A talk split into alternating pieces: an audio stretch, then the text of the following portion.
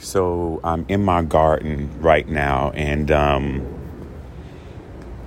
the Lord speaks to me in my garden all the time.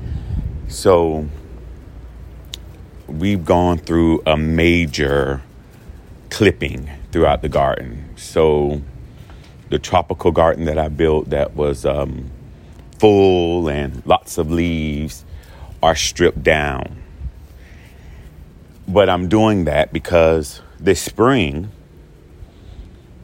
the new leaves will be much healthier and it prompts growth. I also have an opportunity to treat it for fungus and other things that makes it stronger when it gets to spring. Right now, it's technically winter in Florida.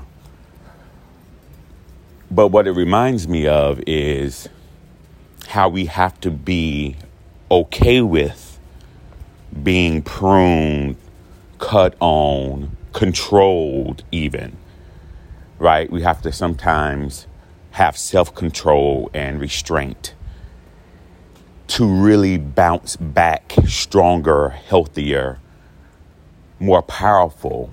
But we have to let God do that. And so sometimes we won't understand why certain things are happening, but it really is for our good. And because I personally believe that there's no way we can lose on this side of earth unless we forfeit our promise to the enemy, then everything has to be for my good. So I'm sure my plants are like, what's happening? I'm down to just one or two leaves, or I'm dug up completely and be replanted later. They may feel out of sorts and shocked. But come this spring, this garden would be more full, it would be greener, and it would be healthier. And that's what we want for our lives as well.